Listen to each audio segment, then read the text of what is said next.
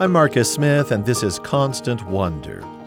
I suppose you could say that wondering about disease has never been quite so in vogue as right now, at least not during my lifetime, because a pandemic's going to do that to you, you know? You're going to talk about it. So we have had more discussion, not just about COVID, but actually about things like polio and the Spanish flu. We've even talked about plagues of centuries that are now far behind us. When it comes to disease, one of the grave concerns from generation to generation has been about contagiousness. We talk about catching a disease. You can catch the measles, you can catch smallpox, or at least time once was when that was possible to catch smallpox. Can you, though, catch cancer? Well, when I was a child, people thought you could as though cancer would spread from one person to another, the way many other uh, diseases or illnesses do. We have now come so far down the road from that frame of mind that scarcely anybody I know would ever think of, say, social distancing from someone who is confronting cancer or going through chemo or radiation. Unlike COVID, the distancing thing isn't going to be an issue around a cancer patient conventional wisdom has caught up with the truth.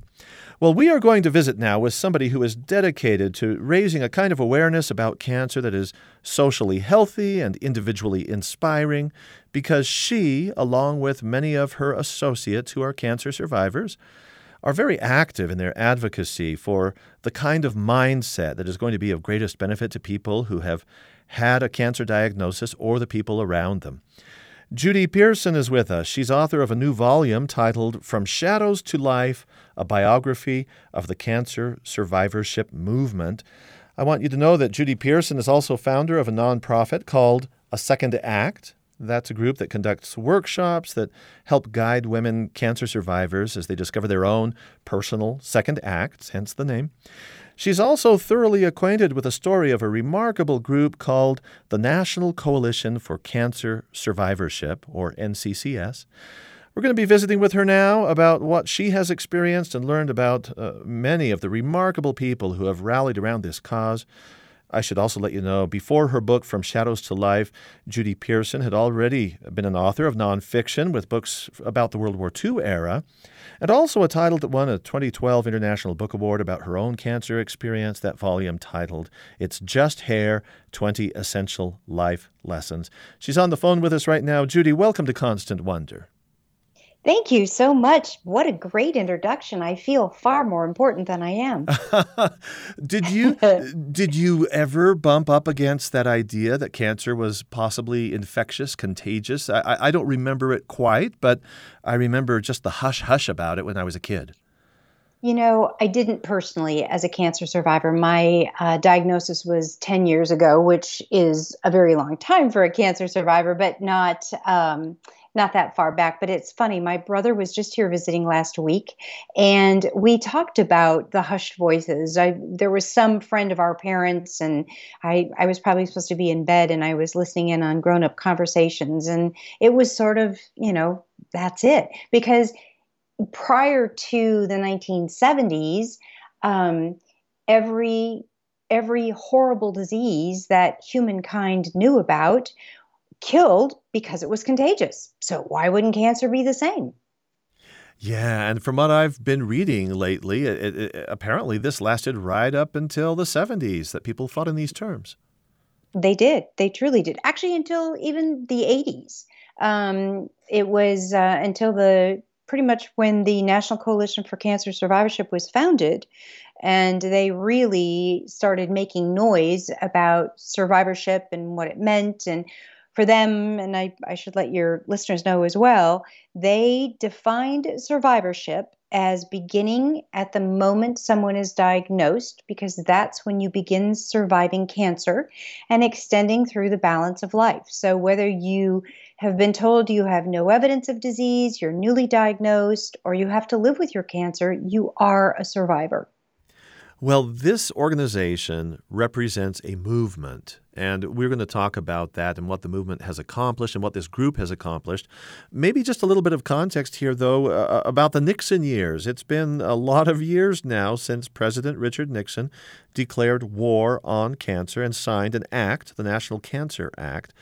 And uh, I'm guessing that the NCCS and their functions probably were were made uh, uh, somehow more possible because of this act. That's right. That's right. Before this National Cancer Act was signed 50 years ago this year in December, less than 50% of those diagnosed survived the disease. And and as we've talked about lived as social pariahs, both Presidents Kennedy and Johnson wanted to step up cancer research in the hopes that we could we we actually were on the cure bandwagon then, but at but at the very least um, come up with better treatment modalities. But um, Kennedy's term, as we all know, was cut short by assassination.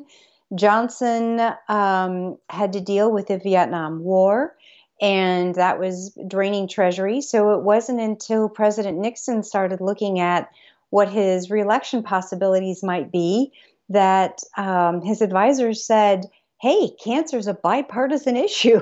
Nobody's going to argue with you. So he quite literally, um, not that he probably wasn't also, you know, anti cancer, but signing something as momentous as this reelected him and started churning out survivors.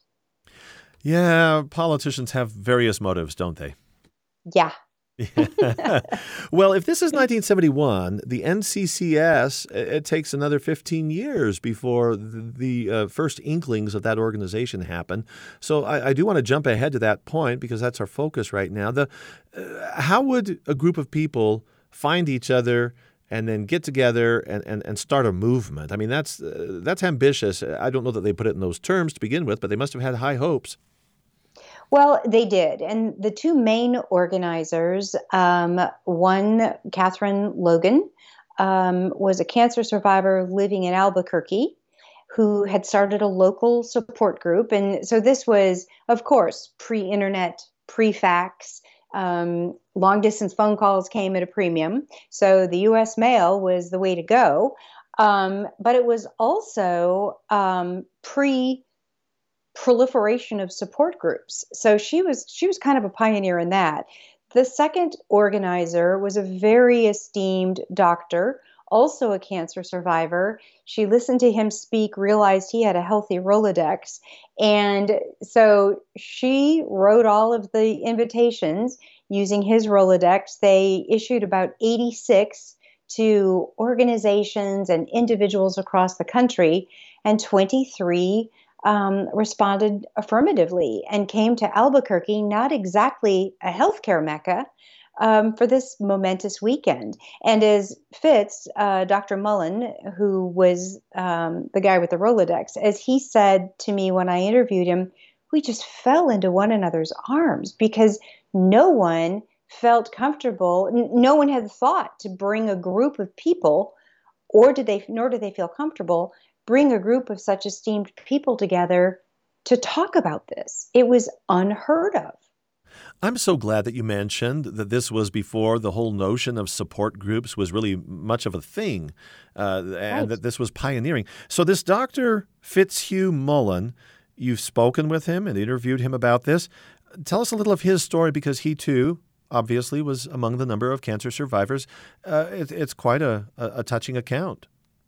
It is. It really is. So he was um, he worked for the U.S. Department of Public Health and had been assigned the the chief health position in Albuquerque or in uh, New Mexico. So he's living in Santa Fe and working in a clinic there, and was waiting on a an X-ray one day um, on a little boy who had had a cough, and he suspected that it was pneumonia, but did an x-ray nonetheless. He himself had had a cough and thought well maybe maybe i've got a touch of pneumonia so did his own chest x-ray. And when the two x-rays came out the results um, the child did indeed have pneumonia. And fitz had this cauliflower sized growth in his chest that was just sort of wrapped around everything it's what's called a seminoma. And what should have been a relatively simple surgery went horribly wrong. He almost died and he woke up on um, um, a ventilator with an incision from his neck to his groin practically. The growth was wrapped around a major vein and it was nicked during the surgery.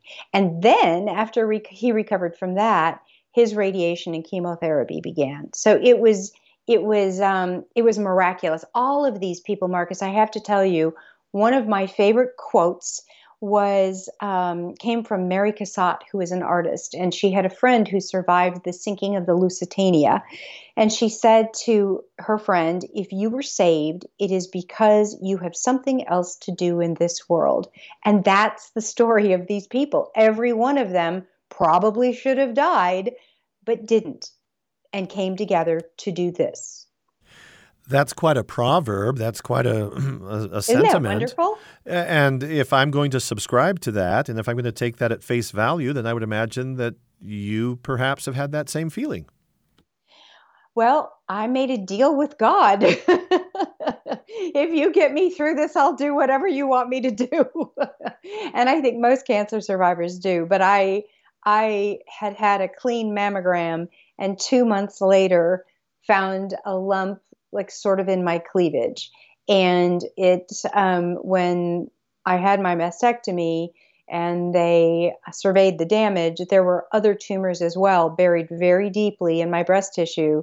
And with the kind of aggressive breast cancer I had, by the time I would have felt them, it would have been a much different outcome. So yes, I I had that notion as well. Okay, I've been spared. What's my plan here? What's the deal? And in your story, you had a son that had just been deployed, I understand, and, and you had uh, remarried not long before this? Yep, that's true. I, I was a newlywed. Um, my son was about to deploy. We had planned to go to England, where he and his family were living, um, with my younger son and his then fiance to give Nick a big send off before he left. And this complication arose. So it was all of us saying goodbye, hoping that we all would be together again one day. And we are. And you gave your your new husband uh, the option to be out of the deal. I did. I did. You know, it took both of us a couple of marriages to find one another. And I said to him, you can go. This isn't what you signed up for. And he said, This is exactly what I signed up for. I'm not going anywhere. And he and his parents, my parents are deceased, so he and his parents, um, along with the rest of my family and his family, were just wonderful supporters. And in the researching for this book, um, I realized, um, I guess I knew this tangentially, but of course, not everyone has that. So I I just really feel very blessed um, about it all. And I truly, you know, I wandered around. I'd written these books about World War II, which I just absolutely love. My office is full of memorabilia and old newspapers, and just couldn't find the next great story after cancer. So I wrote the little book, It's Just Hair, and then started Second Act. And because of Second Act, met um, one of the main folks that From Shadows to Life follows, Susie Leigh, who lives in Tucson. So, because of Second Act, met Susie and learned this story about NCCS, and then went back a step further to say, but wait a minute, before NCCS, things weren't so rosy for survivors. So that was how, and it's funny, isn't it, how this war thing keeps coming in and out? So Johnson couldn't declare war on cancer because of the war in Vietnam. Nixon declares war on cancer. It's just, it's sort of, it permeates my work, I guess. well, I want to hear about uh, Susie Leigh and I want to hear more about NCCS, and we're going to do that with you in just a moment after a short break. Judy Pearson is with us. She has a new book out titled From Shadows to Life A Biography of the Cancer Survivorship Movement. Stay with us for more Constant Wonder.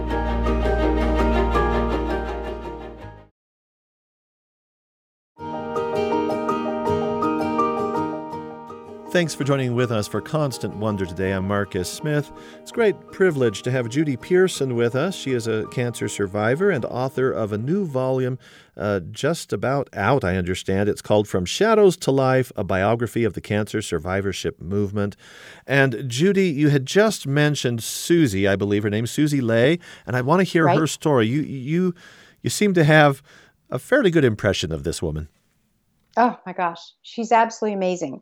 Um, but let me just step back just for a second and say there's one more way that the war theme appears in this book, and um, it certainly, I, I believe, is well known to many um, Utah listeners, and that is um, the nuclear testing that went on at the Nevada test site in the 50s and 60s. Um, it was the Cold War. We were terrified and the radiation fallout that all of the citizens in the West were told would be okay wasn't okay. And the group of people then who were affected became known as the downwinders. So that's a whole other chapter in the book um, because it does relate to everything, but it that too was a very intriguing part of the research. Susie also has a war connection. She went to Vietnam as a combat nurse, and when she came back, she was out processed with a clean bill of health.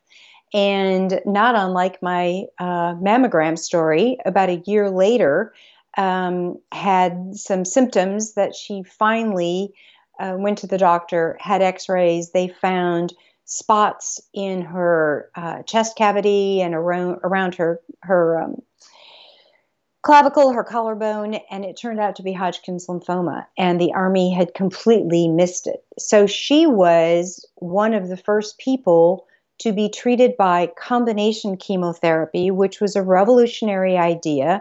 The funding from, from Nixon's Cancer Act helped get that through. And um, it is now the pretty much the status quo in cancer care. I had a cocktail of three different drugs. Susie had four drugs um, and then radiation after that.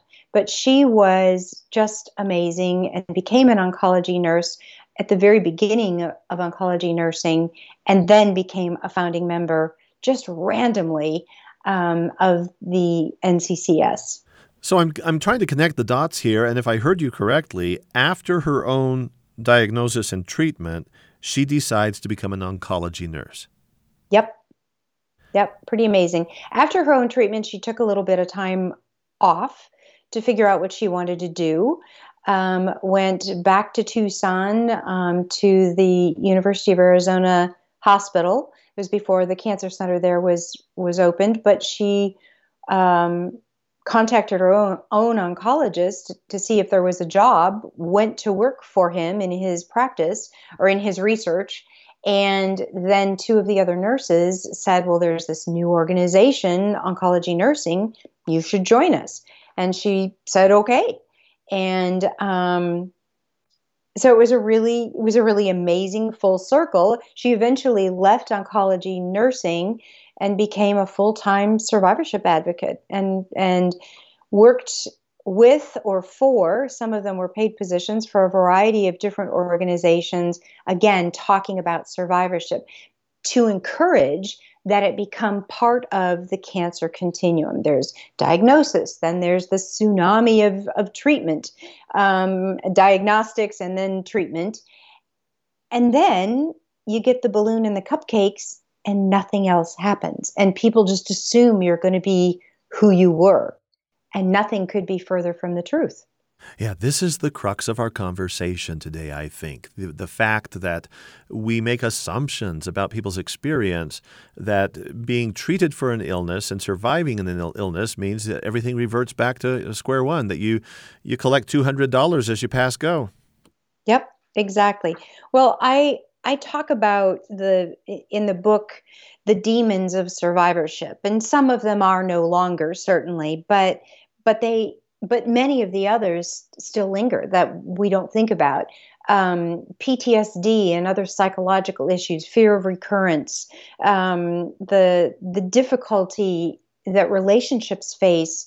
Um, I mean, no disrespect to you as a man, but seven times more often men leave their female, their their um, significant others who are women, in the face of a catastrophic illness. Um, women who are already dealing with, you know, self-image, whether it's having lost breasts or scars, um, and then there's there's um, financial toxicity that people don't think about. You know, it, it cancer is expensive even if you have insurance because there's still copays and deductibles and loss of work.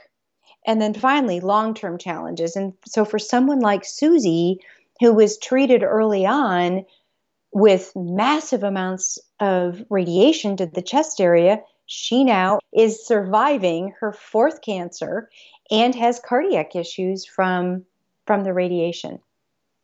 So, the full scope of what somebody is able to accomplish, uh, well, I, will put it this way Susie Leigh and the Dr. Fitzhugh Mullan that you mentioned earlier, earlier uh, those were two of the founding members, the 23 people who met at Albuquerque to, to get the NCCS off and running.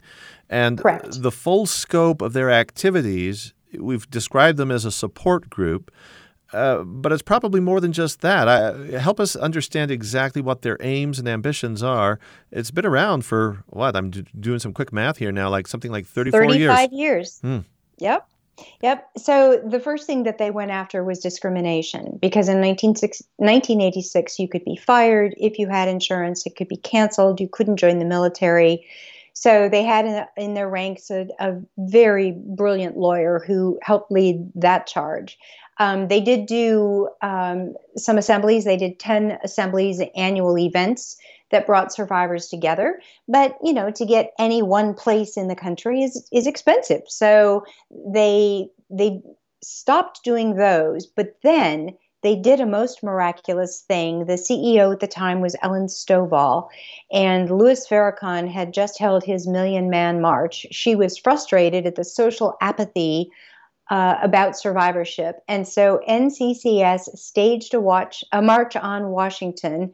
I always tell people to imagine that scene in Forrest Gump where Forrest is talking on the stage in front of the reflecting pool in Washington D.C. and he says his name and Jenny jumps into the pool, but the place is packed.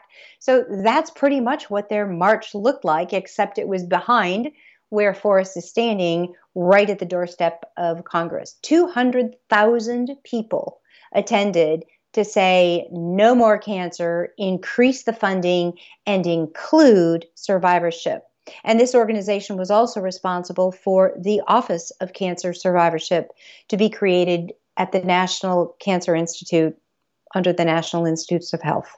And that brings us back to this point, which I think is so crucial. The, uh, the story's never quite over for somebody who's been through this. Nope, nope. Cancer doesn't end when treatment does. But many of us, many, many of the people that I've met in my 10 years as a survivor, will agree that our post cancer lives are even sweeter than our pre cancer lives. It's just a question of finding the treasure in, in your wreckage. And so many have. And that's the whole premise behind um, the little organization I created, A Second Act which is exactly what I wanted to talk about next. Uh, this is an organization specifically to, uh, in support of women. We are women centric because women uh, heal differently than men, regardless of uh, of what the issue might be. Um, and so we're women centric, and our whole focus is celebrating and supporting women survivors of all cancers who are giving back to the greater good in their survivorship. There is great healing in helping. It's been studied and proven to be so. Um, so either women have a second act, they tell their stories um, at our annual fundraiser storytelling event, or they're looking for a second act, and that's what we guide them to find in our workshops. And um, we talk about that at our networking events. And oh my gosh, COVID has to be over so we can all get back together again. But I'm very proud of that little organization. Yeah. Oh, oh and I'm sorry, for, I always forget to add the really big one. And we give annual micro grants to women who want to launch or grow their second X. So we give three to five $1,000 grants each year. You know, when you mentioned the march in Washington with over 200,000 people attending, I it, eh, every once in a while somebody will say something like this and it, and it kind of jogs my memory and I remember that now. I remember it as just somebody who has been very distant from the whole topic of cancer. But you, if you watched the nightly news back then, as I did, mm. you know, you'd see a march and you'd say, oh, look, there's a cause, there's a movement, there's some activists. Yep. And you can kind of register it, but not really clue into it. And now you're telling me the, the story, the backstory I should have heard the first time around, which is that. Uh, this was not just about cancer research. Yes, that's part of it, but this is about a more holistic kind of view of what people go through. Yeah. Yep. That's exactly it. And and and the purpose of this book um, is not. Um, it has nothing to do with me or my organization. I'm a biographer, and this just happens to be a group biography. I don't follow them all, that would be confusing. But five of them who um, founded and then led the organization. And it is certainly useful to survivors because learning history, the history of who and what you are, is important. It's important for the medical community to realize um, what that history is. Young doctors and nurses have no idea.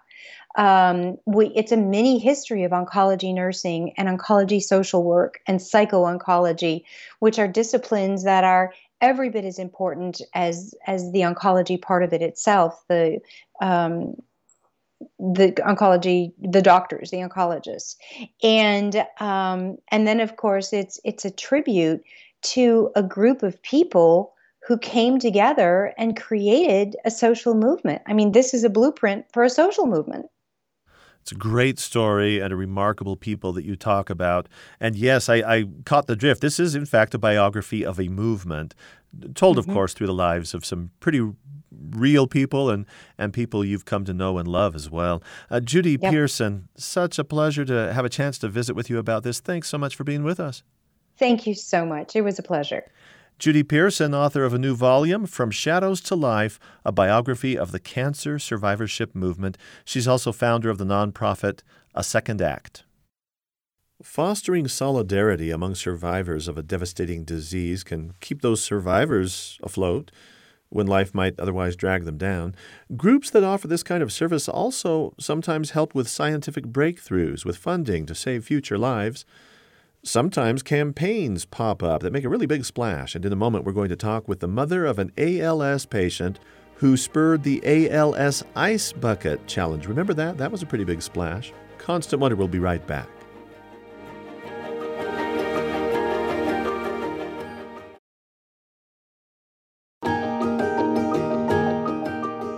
Welcome back to Constant Wonder. I'm Marcus Smith. Our focus this hour hasn't been so much on the devastation something like cancer can bring, but we've been talking about the survivors and the season after surviving. But oftentimes, even with a prognosis of a terminal disease, the people affected can rally to the cause of fighting that disease for others, if not for themselves. Uh, we're going to talk next about ALS, often known as Lou Gehrig's disease. We're going to learn about a family that launched the famous Ice Bucket Challenge that raised over $200 million for research. Nancy Frates' son Peter was diagnosed at age 27, but this husband, father, and former college basketball player, he just refused to back down. Ditto for his mother Nancy.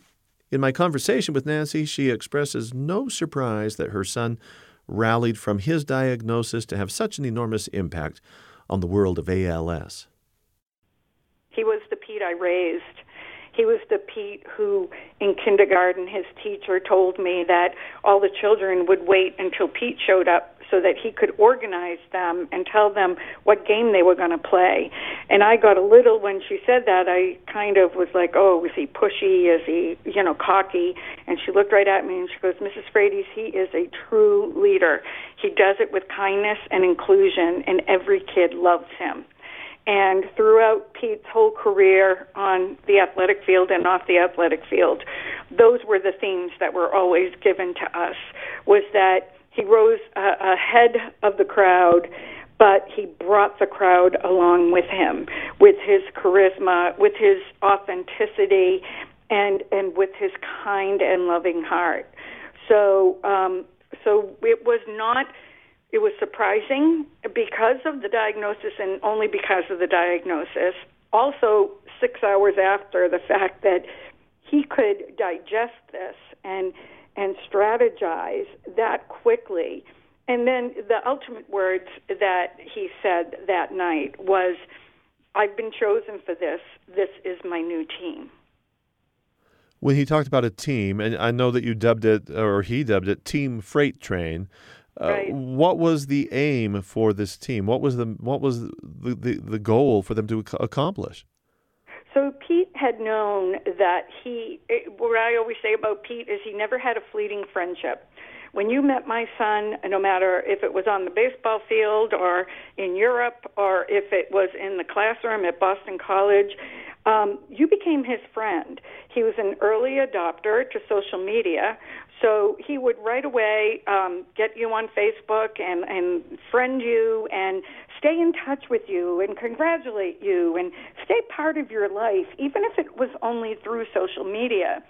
So, in the days that followed after the diagnosis, we all sat down and we we termed it the circles of Pete when we were looking at, you know, what treasure do we have here? What can we bring to this effort and, and do and complete this vision that Pete has set.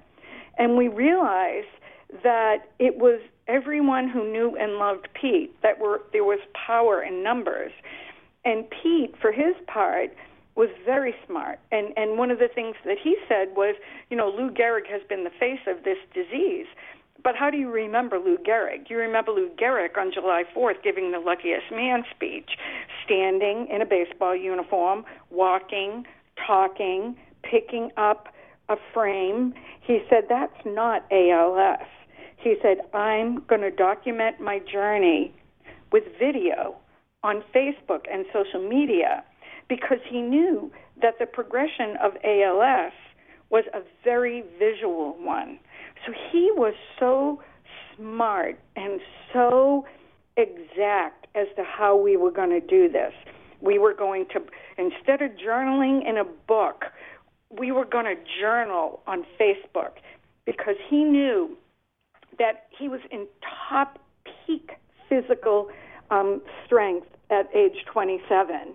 And he knew as this disease progressed through his body that it was going to be it, was going to be heart wrenching just to see it happen to him, and um, and that's how we grew Team Frate Train. So when I tell our story, I say, you know, really, people think of August 2014, but this started day one in 2012, and for two and a half years, we treated it as a business. We treated it as ALS being our product we were entrepreneurs our whole life, and our children were all business um, people.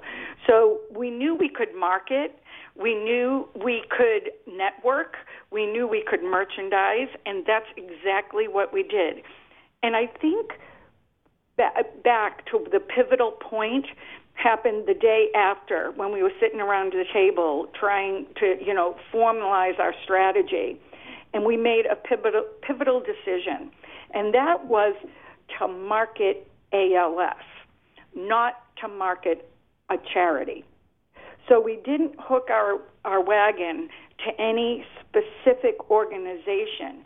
We just said we need people to educate themselves to this disease because if they just educate themselves to the disease, they're going to find it unacceptable.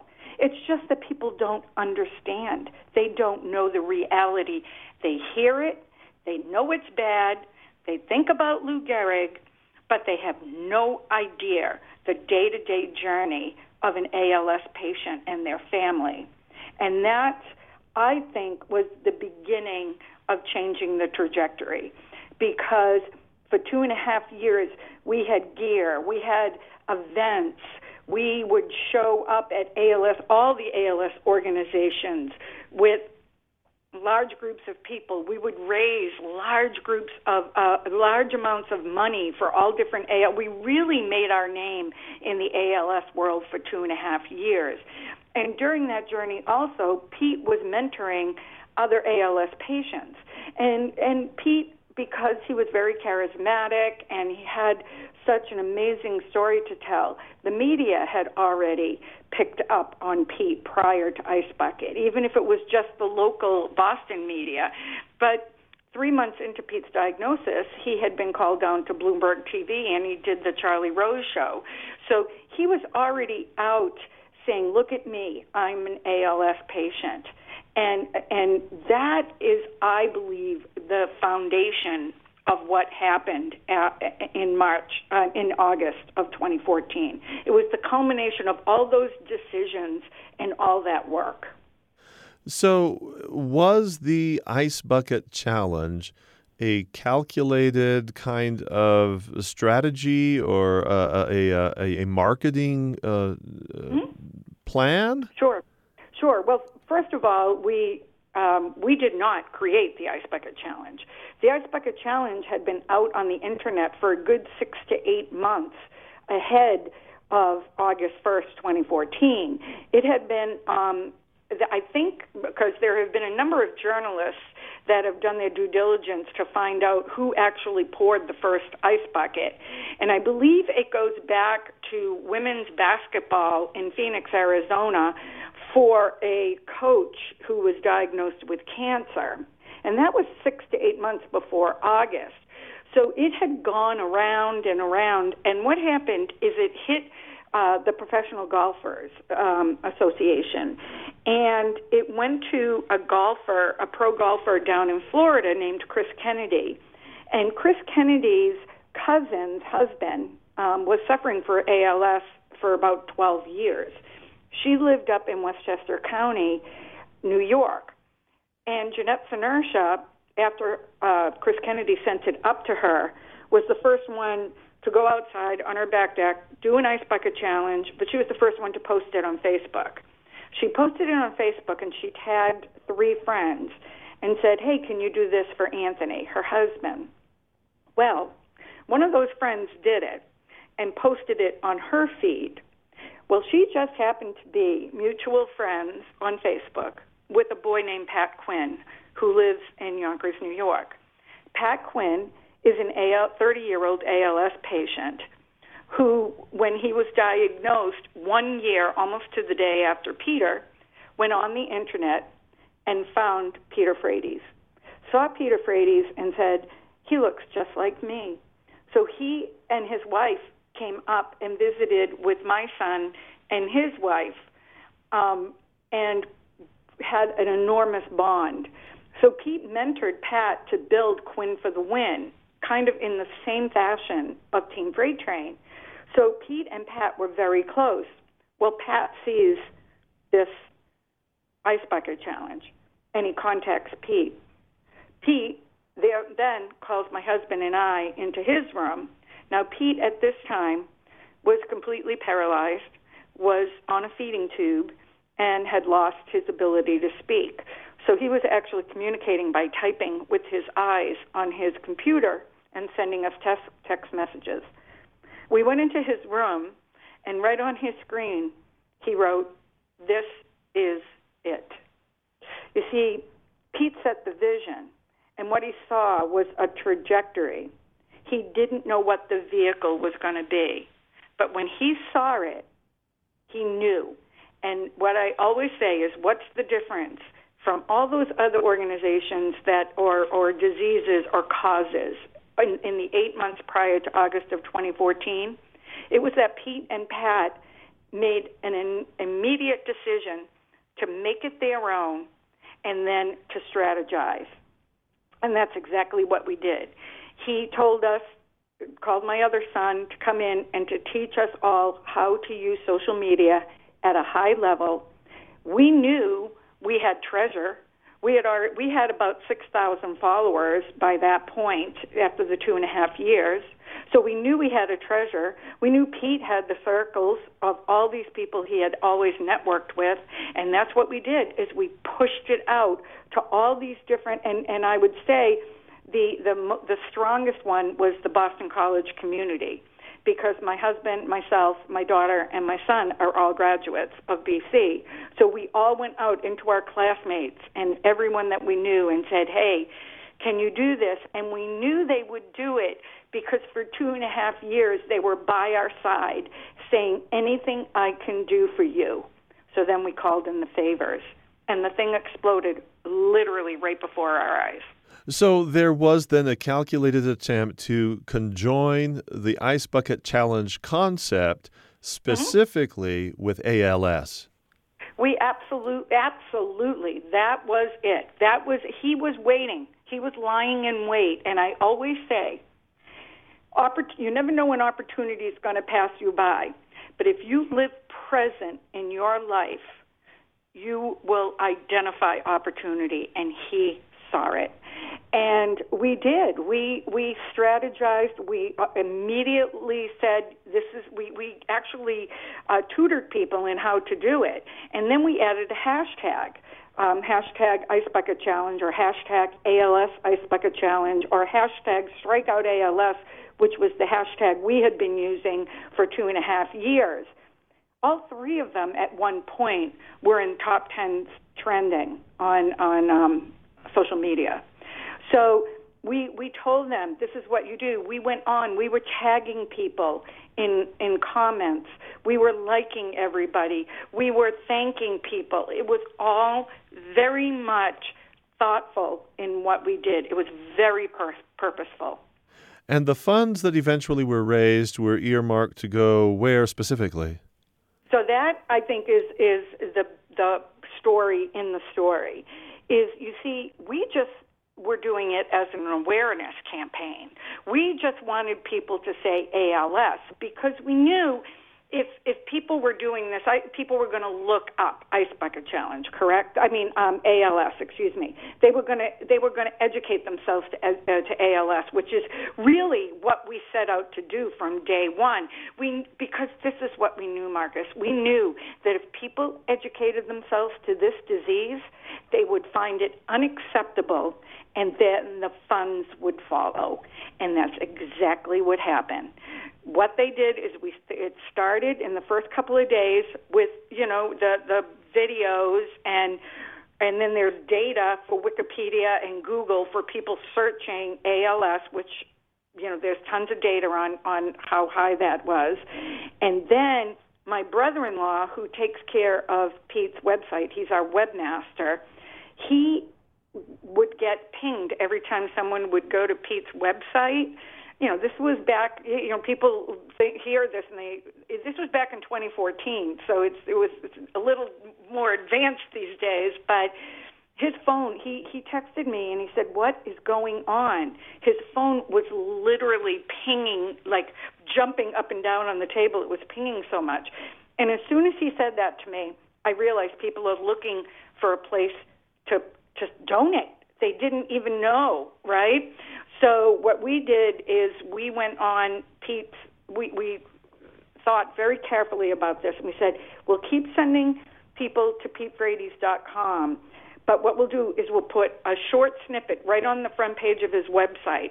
Five of the top ALS organizations, the ones we support, um, with their mission and their links, right to their donate pages and and that's basically how the money went. Now, the most of the money, when it went worldwide, we have an international alliance of ALS organizations, and the the largest one is the ALS Association in the United States. So when all was said and done from that August 2014, the ALS Association of the United States received $115 million, but the International Association of ALS Organizations aggregate was a quarter of a billion. That's just phenomenal in this whole story that, that something could could take off like this. What was it like to see celebrities join in? I mean, what's the for instance, what's the, the, the Bill Gates connection? Well, I think we always people always ask us what was our favorite, and we always say it was Bill Gates because Pete, um, when he he gave his speech to my little family that night of diagnosis, when he used the word unacceptable and underfunded, he then said to us, "I'm going to get this disease in front of philanthropists like Bill Gates." Those were his words six hours after diagnosis. So when we saw Bill Gates's ice bucket challenge, all I could think of was he did it. And Bill Gates didn't just take go to the sink and get a thing of water and put it over his head. It was a very beautifully produced little video, and um, it touched our hearts. Um, it, it, it, you know, ALS is a horrible, horrific, and frightening journey for anybody's loved one. And in the middle of all this, where I was now dealing with my almost 30 year old who couldn't hug me anymore, who couldn't call me mom anymore, who couldn't run and and hit a ball or do any of the things that he prided himself on and loved so much to do anymore but to see that he in in my darkest hour, which was his uh, uh, diagnosis, for him to state that and to see it become a reality, the the pride of a parent, it, it, I can't even put into words what that meant to us. And then as other celebrities started doing it again, remember we were very purposeful and very driven by our mission. So we knew when Justin Timberlake, who was probably the first, I would say, large or A list, whatever, celebrity to do it, the morning that he did it, I looked at my husband and I said, Here it goes. This this is it. This this is going to go places we have now never imagined. And um and we knew that it would just catch on and and it did. I mean, how far did this go? I have been asked to speak. I've gone to Australia. Um, now, Australia has a very strong ALS slash MND, motor neuron disease, which is what they call it in Europe and Australia, um, association. Very strong. They have a lot of research going on there. Um, very much um, took hold of the ALS Ice Bucket Challenge, and I believe there was $17 million raised in Australia. And I was asked to go to Australia and and speak, and I was on their morning Today Show uh, kind of show, and um, spoke to different um, groups at colleges and ALS organizations. I've spoken in Mumbai, India. Um, I went to Stockholm. I've been uh, to Austria. I've I've been all over the world because people took not only this cause, not only saw ALS for what we were trying to do, for what for the tragic and absolute terrifying disease that it is, but they saw a family and they saw a family who was motivated and did everything purely out of I always I always laugh because I call it a very selfish agenda. My selfish agenda, I just wanted to save my son. That was how this all started. We just wanted to save Pete. Now, yes, over the years, our scope grew. And of course, my heart grew because I got to meet ALS patients all over the world. But it truly was an effort to try to save my child.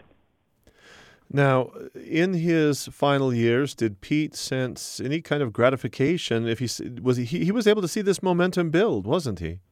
He he saw the whole thing, and then he actually was the recipient of many many accolades and honors, um, as in his final years. Um, which the disease, uh, Pete's disease was a very aggressive form um, the Ice Bucket Challenge was in August of 2014, and I, I've stated the condition he was in in August of 2014. Well, in February of 2015, Pete lost his ability to breathe, and he made a pivotal decision that um, all ALS patients make when the disease um, goes after and stops their diaphragm from working. They either choose to um, pass on, probably within two to six months after um, their forced vital capacity uh, reduces to a very low level, or they choose to go on life support, a ventilator. And Pete was 30 years old. He had just had a daughter in August on August 31st, 2014. So of course he decided that he was going to go on a ventilator. So for the past for the the past uh, five years of Pete's life, he was on literally life support. But we would take him um, to a lot of different um, organizations that wanted to honor him, um, very high level things. Uh, the Baseball Writers of America gave him an award, which we went to New York and he got to meet a lot of high level uh, baseball players. The Boston Red Sox signed him to a lifetime contract. They gave him a World Series ring.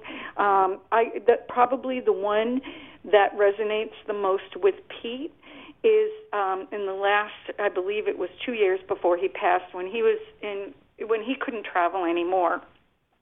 The NCAA um, gave Pete uh, an Inspiration of the Year award for all college athletics. And we were honored when Dr. Emmert, the president of the NCAA, um, decided to get on a plane and bring the award to our home and hand it to Pete directly. So Pete got to enjoy um, so many accolades and, and listen to. And what was most important to Pete was the what he did for other ALS patients, because he knew that it wasn't AL what like it was in 2012. Now people were saying ALS.